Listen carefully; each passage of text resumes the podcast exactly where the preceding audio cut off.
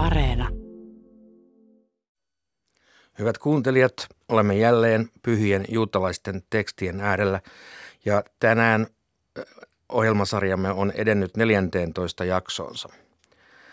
Tänään tulemme hetken kuluttua kuuntelemaan epäjumalan palvontaa ja vahinkoja ja muun muassa kaupankäyntiä koskevia ohjeita ja säädöksiä, mutta ennen luennan kuuntelua keskustelemme hetkisen asiantuntijoiden kanssa, jotka täällä jälleen ovat minua tässä asiassa tukemassa, eli professori emeritus Tapani Harviainen, ylirabbiini Simon Leifson ja filosofian tohtori Riikka Tuori. Hei taas. No niin, epäjumalan palvontaa ja vahinkoja. Tässä tuntuu siltä, että tämä, jälleen tämä tekstimateriaali on hieman erilaista kuin aikaisemmin käsittelemämme. Miten luonnehtisitte tätä nyt alkavaa Kun me aikaisemmin jaksoa? ollaan kuunneltu tätä isien lukukappaleita, joka sisältää tällaisia sanalaskumaisia mietelmiä, niin nyt me oikeastaan tullaan tähän Mishnan ytimeen, että mitä tämä teksti todella on. Että osin hyvinkin tällaista ehkä vaikeasti nykyihmiselle avautuvaa tekstiä. Mikä tässä on vaikeasti avautuvaa aivan erityisesti? Tässä pitää ottaa huomioon aika laajat historialliset kontekstit, missä tämä on kirjoitettu, mitä tällä oikein tarkoitetaan tällä epäjumalan palvelulla. Meidän pitää siirtyä siis vuoteen 100, 200 jälkeen ajanlaskumme alun ja sitten pohtia, että mikä heidän, mikä rabbien mielen, mielen laatu on silloin ollut. Tämä on hyvin haastava nykyihmisille. Tämä on myös ehkä yksi kiistanalaisimmista jaksoista koko Talmudissa. Tämä Mishan traktaatti siis muodostaa osan tällaista laajemmasta myöhemmästä tekstikokoelmasta kuin Talmudista ja sitä on ehkä eniten myös sensuroitu keskiajalla ja ihan tähän nykyaikaan asti. Tämä on erittäin mielenkiintoinen tekstikappale, ehkä juuri suhteessa, juutalaisuuden suhteessa ei-juutalaisiin. Miten me osaisimme auttaa kuuntelijaa tässä vaikeassa tehtävässä näin etukäteen? No me yritetään selittää tietysti näitä asioita, mutta nyt siirrytään sitten tämmöiseen, tämmöiseen määräysten yksityiskohtaisen käsittelyyn. Ja siinä on kaksi erityistä syytä. Siis ajat on muuttuneet. Palestiinaa, juutalaisuutta hallitsee Rooman valtakunta ja kulttuuri on hellenistinen kulttuuri ja se tuo kokonaan uusia kysymyksiä. Kuten tyypillinen kysymys, saako keisarille maksaa veroa. Siitä ei raamatussa ole puhuttu sanakaan yhtäkkiä joudutaan tämmöisten uusien kysymysten eteen. Ja, ja äh, sitten yritetään nimenomaan äh, täyttää kaikki aikaisemmassa la, lain tulkinnassa olevat aukot. Siis hakea semmoisia asioita, mistä vielä ei ole puhuttu. Pyritään täydellisyyteen tai kattavuuteen. Nimenomaan se kattavuuteen, joo, joo. Koska sillä tavalla saataisiin sitten Jumalan tahto kokonaisuudessaan toteutettua. Niin siis tämä on hyvin rikas, rikas tota, traktaatti siinä mielessä, että ja hyvin vaikea, käsittelee vaikeita, vaikeita asioita sen aikaisessa yhteiskunnassa.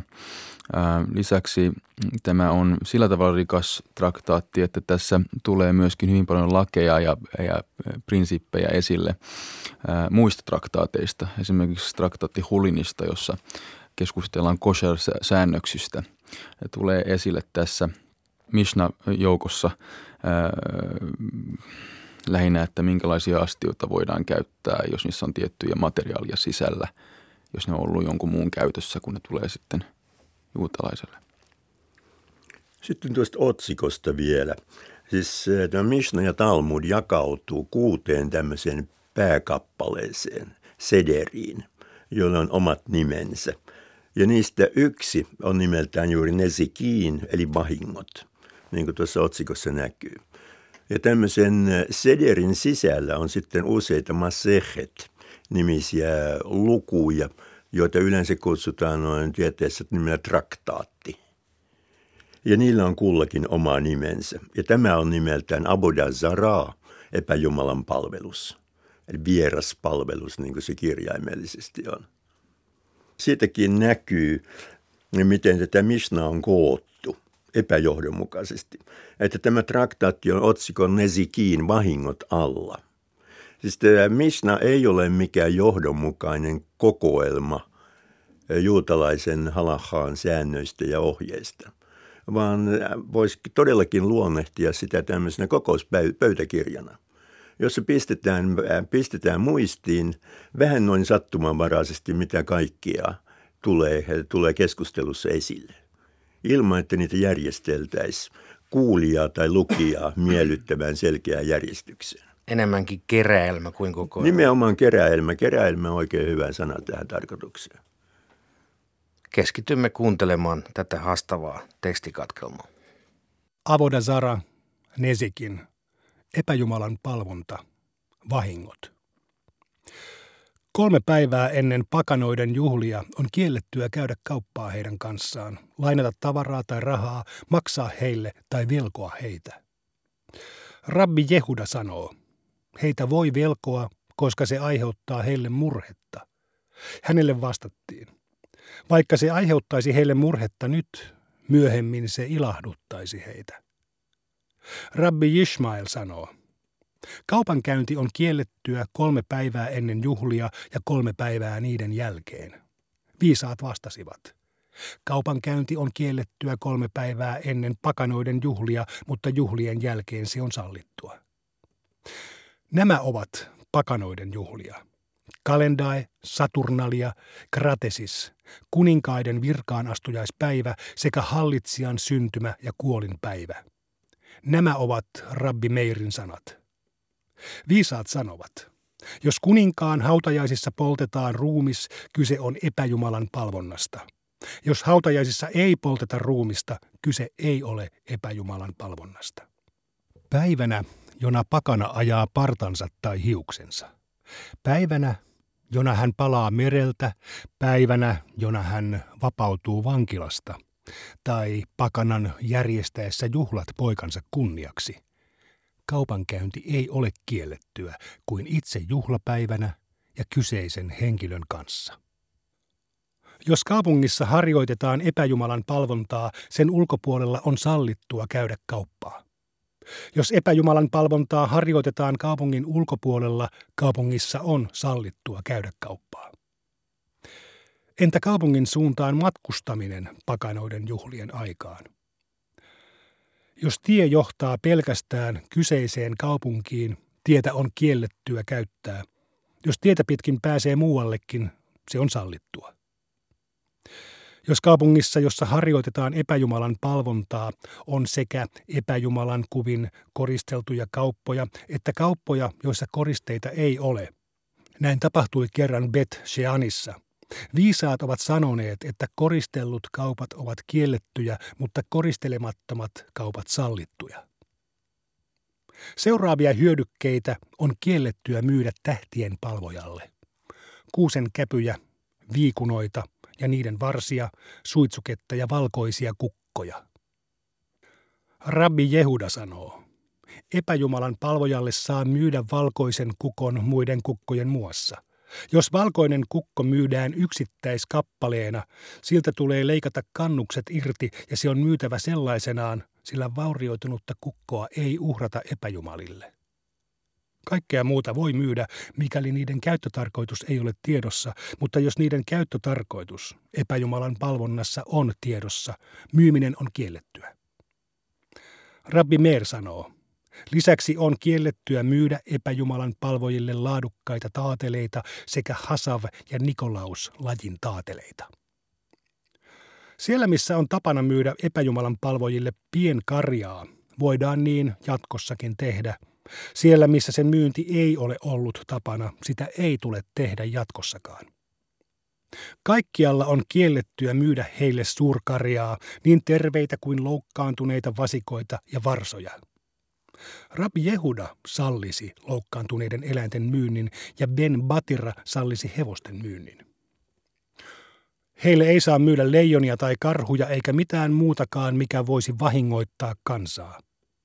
Heidän kanssaan ei saa rakentaa palatsia, hirttolavaa, stadionia eikä oikeusistuimen lavaa. Heidän kanssaan voi rakentaa julkisia käymälöitä sekä kylpylöitä, mutta holviin asti rakentaminen on kiellettyä ylhäälle pystytettävien epäjumalan kuvien takia. Epäjumalan palvontaa varten ei saa valmistaa koruja. Ei kaulakoruja, ei korvarenkaita eikä sormuksia. Rabbi Eliezer sanoo, maksusta se on sallittua. Heille ei saa myydä maasta yhä versovaa satoa, mutta korjatun sadon saa myydä. Rabbi Jehuda sanoo, versovan sadon saa myydä, mikäli epäjumalan palvoja itse korjaa sadon. Israelin maassa heille ei saa vuokrata taloja pelloista puhumattakaan. Syyriassa heille voi vuokrata taloja, mutta ei peltoja. Israelin maan ulkopuolella heille saa myydä taloja ja vuokrata peltoja. Nämä ovat Rabbi Meirin sanat. Rabbi Jose sanoo, Israelin maassa heille voi vuokrata taloja, mutta ei peltoja. Syyriassa heille saa myydä taloja ja vuokrata peltoja. Israelin maan ulkopuolella heille voi myydä molempia. Jopa silloin, kun epäjumalan palvojalle on sallittua vuokrata, heille ei saa vuokrata asuntoa, koska hän vie sinne epäjumalan kuvansa. Raamatussa sanotaan, älkää viekö mitään inhottavaa kotiinne. Missään tapauksessa heille ei saa vuokrata kylpylää, sillä se nimettäisiin israelilaisen mukaan. Karjaa ei saa jättää pakanoiden hoteisiin, sillä heitä epäillään eläimiin sekaantumisesta. Naista ei saa jättää yksin heidän seuraansa, sillä heitä epäillään haureudesta. Miestä ei saa jättää yksin heidän seuraansa, sillä heitä epäillään veren vuodattamisesta. Israelilainen nainen ei saa avustaa pakananaista synnytyksessä, sillä tämä synnyttää pakanan. Mutta pakananainen voi avustaa israelilaisen naisen synnytyksessä. Israelilainen nainen ei saa imettää pakananaisen lasta, mutta pakananainen voi imettää israelilaisen naisen lasta, mikäli siihen on lupa. Pakanalta voi ottaa vastaan parannuskeinoja, mikäli niitä käytetään omaisuuden hoidossa, mutta ei israelilaisen hengen parantamiseksi. Missään tapauksessa pakanat eivät saa leikata israelilaisten hiuksia. Nämä ovat Rabbi Meerin sanat. Viisaat sanovat, julkisella alueella se on sallittua, mutta ei kahden kesken. Seuraavat epäjumalan palvojien asiat ovat kiellettyjä, eikä niistä saa hyötyä millään lailla. Viini, epäjumalan palvojan tuottama etikka, joka oli alun perin viiniä. Hanrianuksen keramiikka ja sydämen kohdalta lävistetyt nahat. Rabban Shimeon ben Gamaliel sanoo, jos nahkaan lävistetty reikä on pyöreä, se on kielletty. Jos reikä on venytetty, se on sallittu. Epäjumalan palvontamenoihin menevä liha on sallittua, mutta sieltä tuotu liha on kiellettyä, koska se on kuin kuolleille kuville uhrattu. Nämä ovat rabbi Akivan sanat. Pyhiinvaellusmatkalle lähtevän epäjumalan palvojan kanssa on kiellettyä käydä kauppaa, mutta matkalta palaavien kanssa se on sallittua. Epäjumalan palvojien leilit ja tynnyrit, joihin on laskettu israelilaista viiniä, ovat kiellettyjä, eikä niistä saa hyötyä millään lailla. Nämä ovat Rabbi Meirin sanat. Viisaat ovat kuitenkin sanoneet, että niiden hyödyntäminen ei ole kiellettyä. Epäjumalan palvojien rypäleiden siemenet ja kuoret ovat kiellettyjä, eikä niistä saa hyötyä millään lailla. Nämä ovat Rabbi Meirin sanat. Viisaat ovat kuitenkin sanoneet, että tuoreina ne ovat kiellettyjä, mutta kuivattuina eivät.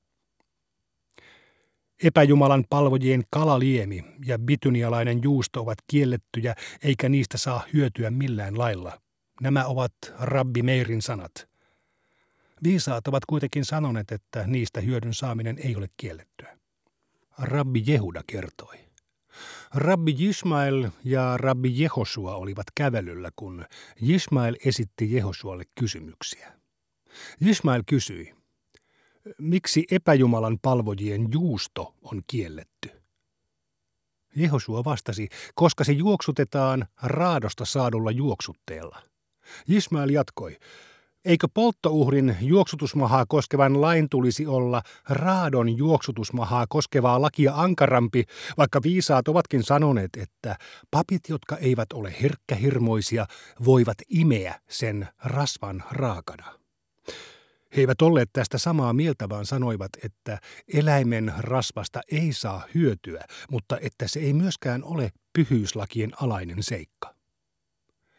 Jehosua vastasi hänelle uudestaan, koska juusto juoksutetaan epäjumalille uhratuista vasikoista saadulla juoksutteella. Ismail kysyi, jos näin on, miksi he eivät kieltäneet niistä saatavaa hyötyä? Jehosua vaihtoi puheenaihetta ja kysyi, Ismail veljeni, miten sinä luet seuraavan raamatun jakeen? Ihanampaa kuin viini on sinun rakkautesi, sisar. Vai ihanampaa kuin viini on sinun rakkautesi, veljeni? Ismail vastasi, ihanampaa kuin viini on sinun rakkautesi, sisar. Jehosua sanoi, eihän se voi olla niin. Viereinen jaehan opettaa, että ihana on voiteittesi tuoksu, veljeni. Seuraavat epäjumalan palvojien elintarvikkeet ovat kiellettyjä käytössä, mutta niistä ei ole kiellettyä hyötyä taloudellisesti. Maito, jonka epäjumalan palvoja on lypsänyt ilman israelilaisen valvontaa, heidän öljynsä ja leipänsä. Rabbi ja hänen tuomioistuimensa ovat sallineet öljyn. Keitetyt ja säilytyt vihannekset, joihin on tapana lisätä etikkaa ja viiniä, jauhettu suolakala, kalakeitto, jonka pinnalla ei kellu pikkukaloja, hilak-kala, hajupihkan nokare ja maustettu suola. Nämä kaikki ovat kiellettyjä, mutta niistä ei ole kiellettyä hyötyä. Seuraavia epäjumalan palvojien elintarvikkeita on sallittua nauttia. Maito, jonka epäjumalan palvoja on lypsänyt israelilaisen valvonnassa. Hunaja, hunajakennot. Niistä tihkuu nestettä, mutta ne eivät kuulu sen lain alle, joka koskee nesteen alttiutta epäpuhtaudelle. Säilytyt vihannekset, joihin ei ole tapana lisätä etikkaa ja viiniä, jauhamaton kala, kalakeitto, jonka pinnalla kelluu pikkukaloja, hajupihkan lehdet ja säilytyt oliivipyörykät. Rabbi Jose sanoo, pehmentyneet oliivit ovat kiellettyjä. Kauppiaan korista löydetyt heinäsirkat ovat kiellettyjä, mutta kaupan varastosta otettuina ne ovat sallittuja. Sama koskee uhrilahjaa. Kaikki epäjumalan kuvat ovat kiellettyjä, sillä niitä palvotaan kerran vuodessa. Nämä ovat Rabbi Meirin sanat. Viisaat ovat sanoneet, kuvat ovat kiellettyjä vain, jos ne pitelevät kädessään keppiä, lintua tai palloa. Rabban Shimeon ben Gamaliel sanoo, ne ovat kiellettyjä, jos ne pitelevät kädessään minkäänlaisia esineitä. Jos joku sattuu löytämään epäjumalan patsaan sirpaleita, ne ovat sallittuja, mutta jos löydetyt sirpaleet ovat jalan tai käden muotoisia, ne ovat kiellettyjä, koska niiden muotoisia patsaita on tapana palvoa. Jos joku löytää esineen, johon on kaiverrettu auringon, kuun tai lohikäärmeen kuva, hänen on heitettävä se kuolleeseen mereen. Rabban Shimeon ben Gamaliel sanoo, jos kuvat on kaiverrettu arvokkaisiin esineisiin, ne ovat kiellettyjä. Arvottomissa esineissä kuvat ovat sallittuja. Rabbi Jose sanoo, esineet tulisi jauhaa tomuksi ja heittää tuulen vietäväksi tai paiskata mereen. Hänelle vastattiin, että siinä tapauksessa niistä tulisi lannoitetta, ja raamatussa sanotaan, älkää kajotko mihinkään, mikä on julistettu Herralle kuuluvaksi uhriksi. Proklos ben Pilosofos kysyi Rabban Shimeon ben Gamalieliltä, kun tämä oli peseytymässä Afroditen kylpylässä Akkon kaupungissa.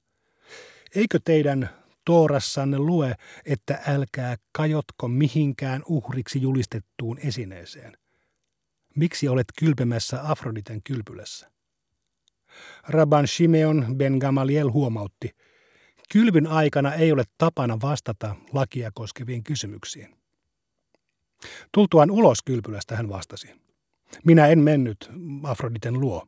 Hän tuli minun luokseni. Ei hän ole tapana sanoa, rakennetaan kylpylä koristamaan Afroditea, vaan näin. Rakennetaan Afrodite koristamaan kylpylää.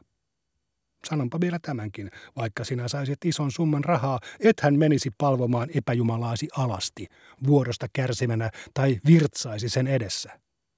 Silti kylpylän Afrodite patsas seisoo avoviemärin edessä ja kaikki virtsaavat sen edessä. Raamatussa sanotaan, tuhotkaa noiden kansojen jumalat. Tämä jae koskee vain niitä jumalia, joita jumalina kohdellaan.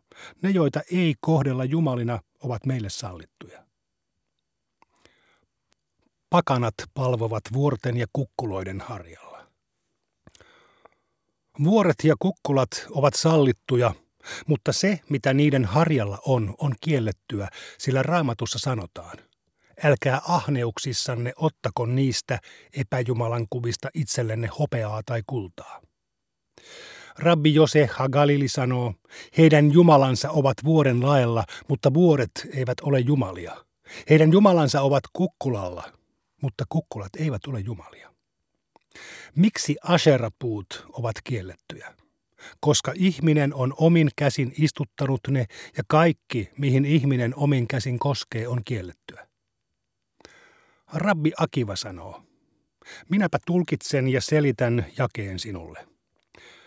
Mistä ikinä löydätkään korkean vuoren, suuren kukkulan tai vehreän puun, ota opiksesi, että siellä harjoitetaan epäjumalan palvontaa. Jos joku omistaa epäjumalan temppelin viereen rakennetun talon, joka sattuu sortumaan, sitä on kiellettyä rakentaa uudelleen. Mitä hänen tulisi tehdä? Hänen on siirrettävä talon seinää omalle puolelleen neljän kyynärän verran ja siihen hän voi rakentaa talon uudelleen. Jos seinä kuuluu puoleksi hänelle ja puoleksi temppelille, laki vaatii jakamaan tilan puoliksi. Epäjumalan temppelin rakennuskivet, puu ja muurauslaasti ovat yhtä saastuttavia kuin iljetykset, sillä raamatussa sanotaan, inhotkaa epäjumalia.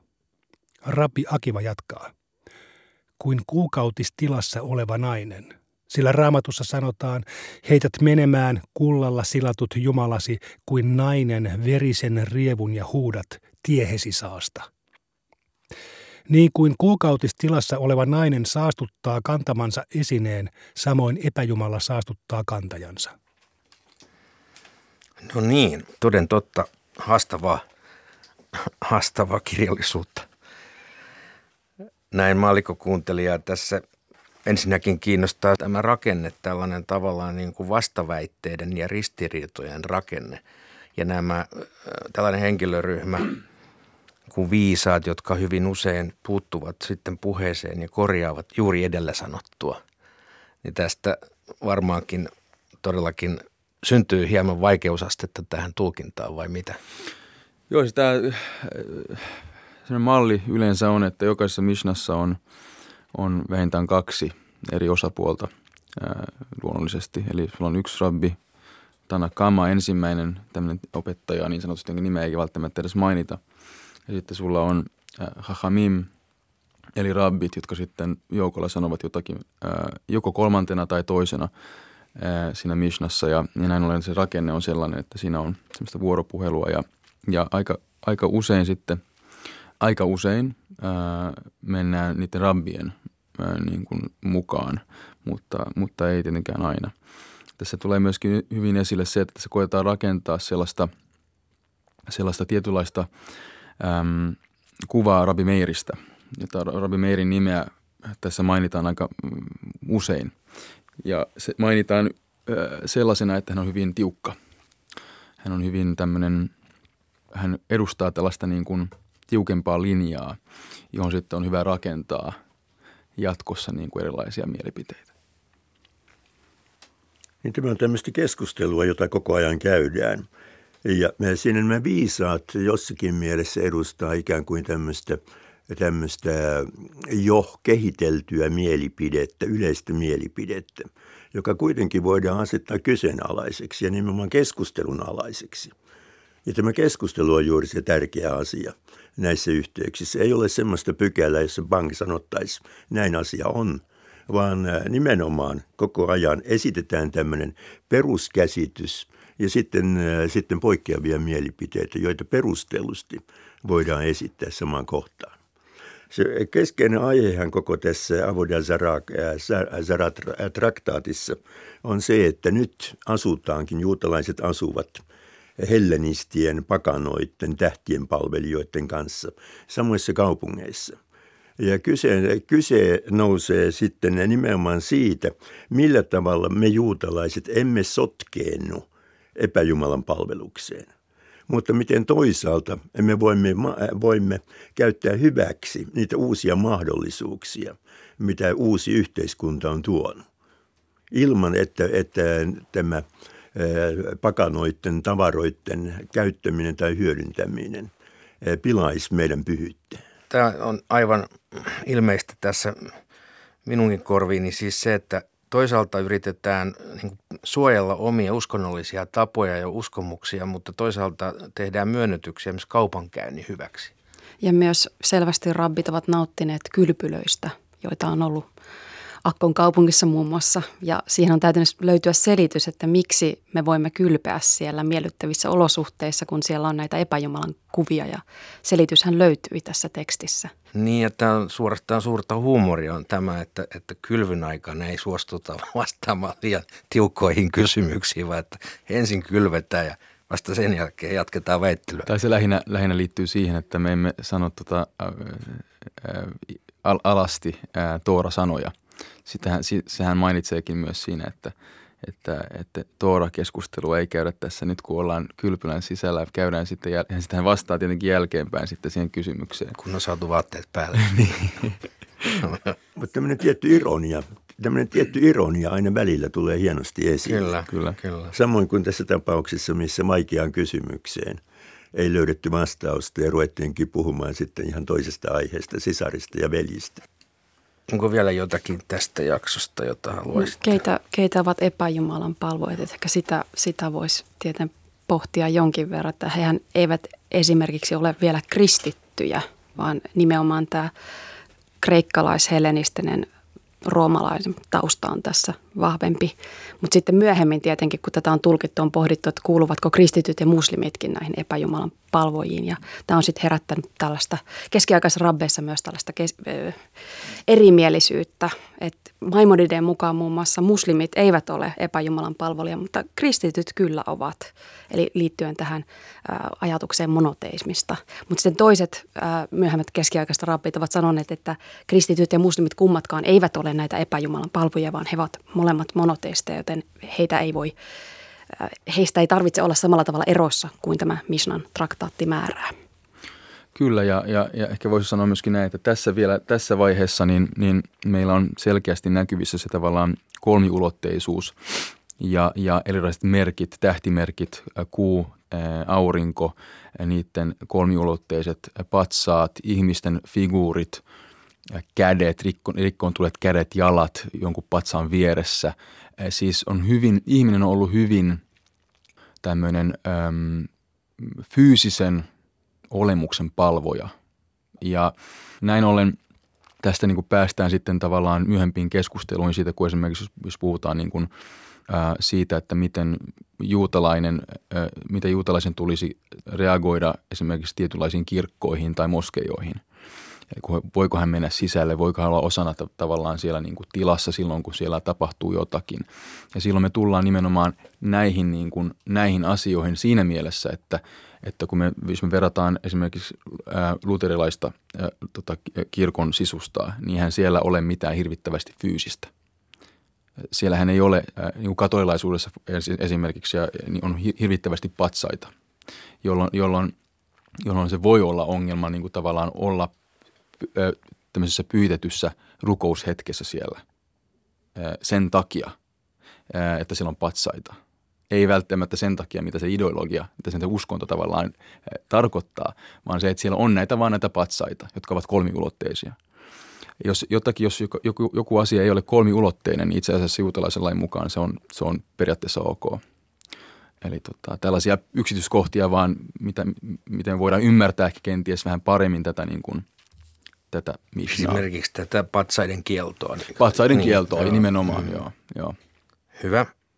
Tämä Sama teksti jatkuu vielä ensi jaksossa, eli kuulemin tällä kertaa.